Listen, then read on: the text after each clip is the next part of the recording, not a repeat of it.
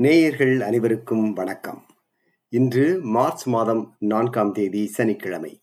SBS Tamil ஒலிபரப்பின் ஆஸ்திரேலிய செய்திகள். வாசிப்பவர் ரைசல். ஆஸ்திரேலிய வரலாற்றில் முன்பு எப்போதும் இல்லாத அளவு ஒரு பில்லியன் டாலர் அளவு மதிப்பு கொண்ட போதைப் பொருளை போலீசார் கண்டுபிடித்தார்கள். சுமார் இரண்டு புள்ளி நான்கு டன் எடையில் மெக்சிகோ நாட்டிலிருந்து கடத்தி வந்ததாக நம்பப்படுகின்ற கொக்கெயின் எனப்படும் இந்த போதைப் பொருளை ஆஸ்திரேலிய போலீசார் கண்டுபிடித்தனர். இது தொடர்பாக பனிரெண்டு பேரை போலீசார் கைது செய்தனர். கடல் வழியாக கடத்தி வரப்பட்ட இந்த போதைப் பொருள் ஆஸ்திரேலிய வரலாற்றில் போலீசாரால் கண்டுபிடிக்கப்பட்ட மிகப்பெரிய போதைப்பொருள் வேட்டை என்றும் சர்வதேச நிறுவனங்களின் உதவியுடன் இது சாத்தியமானது என்றும் மேற்கு ஆஸ்திரேலிய போலீஸ் கமிஷனர் கால் பிளாங்க் கூறினார். இந்த போதைப் பொருள் வேட்டை எப்படி சாத்தியமானது என்பதை அவர் இப்படி விளக்கினார். Now, we did actually split that those drugs up, even though they were seized from the United States. We reconstructed them using plaster of Paris and dropped 1.2 ton of those drugs into the, into the ocean, 40 miles off the coast of Joondalup. The people who bought those drugs into this country or supplied those drugs to this country believed there was another 1.2 ton, the other half, sitting in a warehouse in Western Australia. So we waited and we watched. Superannuation என்று அழைக்கப்படுகின்ற ஓய்வூதிய நிதியில் மூன்று million டாலருக்கு மேல் சேமிக்கின்றவர்களுக்கு முப்பது சதவீத வரி விதிக்கப்படும் என்று அரசு அறிவித்திருப்பதை தாம் வரவேற்றாலும் அதிக வரி விதிப்பு தொகையை ஒன்று புள்ளி ஒன்பது மில்லியன் டாலர் என்று குறைக்க வேண்டும் என்று எதிர்க்கட்சியான கிரீன்ஸ் கட்சி அழைப்பு விடுத்துள்ளது. ஆனால் தாம் அறிவித்திருக்கும் வரி விதிப்பு போதுமான அளவு என்றும் வரி விதிப்பதற்கான தொகையை தாம் குறைக்கப் போவதில்லை என்றும் பிரதமர் ஆந்தனி அல்பனேசி கூறினார். Well, the Greens will always find a reason to uh, try to say that uh, what Labor's proposing is something that they have a different position from, but at least they're not uh, like the Noalition saying no to everything. Uh, we have got the balance right, uh, making a difference. It will come in after the next election in 2025. Uh, we have been left with a trillion dollars of debt from the coalition.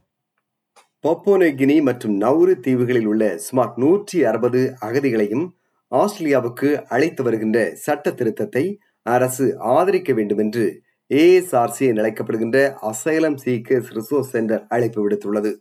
எதிர்வரும் புதன்கிழமையன்று நாடாளுமன்றத்தில் வாக்கெடுப்புக்கு வரும் இந்த சட்ட திருத்தத்தின் மூலம் கடந்த சுமார் பத்து ஆண்டுகளாக அகதிகளாக அங்கு இருந்து வரும் இவர்கள் ஆஸ்திரேலியாவுக்கு அழைத்து வரப்படும் சூழல் உருவாகும் என்று ஏஎஸ்ஆர்சியின் ஜானா ஃபெவரோ கூறினார் There is currently not an effective or efficient medical transfer system. We are in contact daily through our casework team with refugees who are still trapped there. Some have family in Australia, some have been pre approved for transfer in 2018, five years ago, and are still there and urgently need to be evacuated to Australia so they can have the care and freedom they need while awaiting permanent resettlement options. ஆளும் Labor கட்சியில் இரண்டாயிரத்தி பத்தொன்பதாம் ஆண்டு நடந்த புதிய தலைவருக்கான தேர்தலில் தாம் போட்டியிட்டிருந்தால் தான் வெற்றி பெற்றிருப்பேன் என்று சுற்றுப்புறச் சூழல் அமைச்சர் டானியா லிபசக் தனது சுய சரிதை குறித்த நூலில் கூறியிருப்பது பிரதமர் ஆந்தனி அல்பனிசிக்கு எதிரான கருத்து என்ற வாதத்தை பிரதமர் ஆல்பனிசி நிராகரித்தார். மார்கரெட் சிமன்ஸினால் எழுதப்பட்டிருக்கும் Tanya Plibersek on her own terms என்ற நூலில் டானியா இந்த கருத்தை வெளிப்படுத்தியுள்ளார்.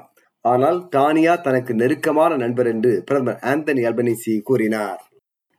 நியூ சவுத் வேல்ஸ் மாநிலத்தில் இம்மாதம் நடைபெறும் தேர்தலில் வெற்றி பெற்று தாம் பதவிக்கு வந்தால் சிட்னி ஆர்வரில் புதிதாக கட்டப்பட்டு வரும் வெஸ்டர்ன் ஆர்வர் டனல் தனியார் மயமாக்கப்படாது என்றும் நூற்றி பதினைந்து பில்லியன் டாலர் செலவில் உருவாகும் இந்த டனலுக்கு வாரம் ஒருவருக்கு அறுபது டாலர் என்ற அளவிலேயே கட்டணம் வசூலிக்கப்படும் என்றும் லேபர் கட்சியின் தலைவர் கிறிஸ் மின்ஸ் கூறினார் Privatisation has wrecked the government balance sheet. It's added costs to families.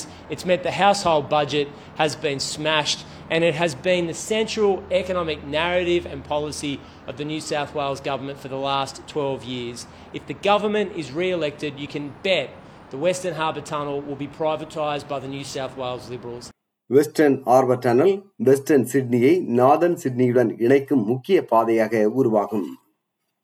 இந்திய தலைநகர் புதுடெல்லியில் நடைபெற்ற ஜி டுவெண்டி அமைப்பு நாடுகளின் வெளியுறவுத்துறை அமைச்சர்களின் மாநாட்டில் வெளியுறவுத்துறை அமைச்சர் பெனி வாங் கலந்து கொண்டார். ரஷ்யா உக்ரைனை ஊடுருவியதை ஜி டுவெண்டி அமைப்பின் வெளியுறவுத்துறை அமைச்சர்கள் மாநாடு வெளிப்படையாக கண்டிக்கும் வகையில் ஒத்த கருத்து உருவாகவில்லை என்றாலும் உக்ரைனில் இருந்து ரஷ்யா வெளியேற வேண்டும் என்ற கருத்து முன்வைக்கப்பட்டதாக அமைச்சர் வாங் குறிப்பிட்டார். We would want to see uh, Kim, you know, Russia uh, being pressured, encouraged, urged to do the right thing. சிட்னியில் திங்கட்கிழமை வெப்பநிலை முப்பத்தி ஐந்து செல்சியஸாக உயரும் என்று எச்சரிக்கை விடுக்கப்பட்டுள்ளது கடந்த இரண்டு ஆண்டுகளில் சிட்னியின் வெப்பநிலை இந்த அளவு உயர்ந்ததில்லை என்பது குறிப்பிடத்தக்கது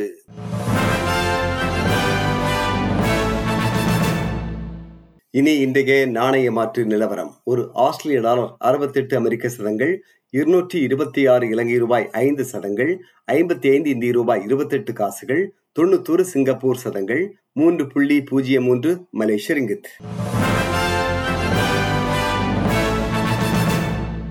இனி நாளைய வானிலை முன்னறிவித்தல். போர்த் வெயில் இருபத்தி ஏழு செல்சியஸ் அடலைடு வெயில் இருபத்தெட்டு செல்சியஸ் மெல்பர்ன் மேகமூட்டம் காணப்படும் முப்பது செல்சியஸ் ஹோபார்ட் மேகமூட்டம் காணப்படும் இருபத்தி மூன்று செல்சியஸ் கேன்பரா மழை இருபத்தி ஏழு செல்சியஸ் சிட்னி மழை இருபத்தி ஆறு செல்சியஸ் பிரிஸ்பெயின் வெயில் முப்பது செல்சியஸ் டார்வின் மழை முப்பத்தி இரண்டு செல்சியஸ்.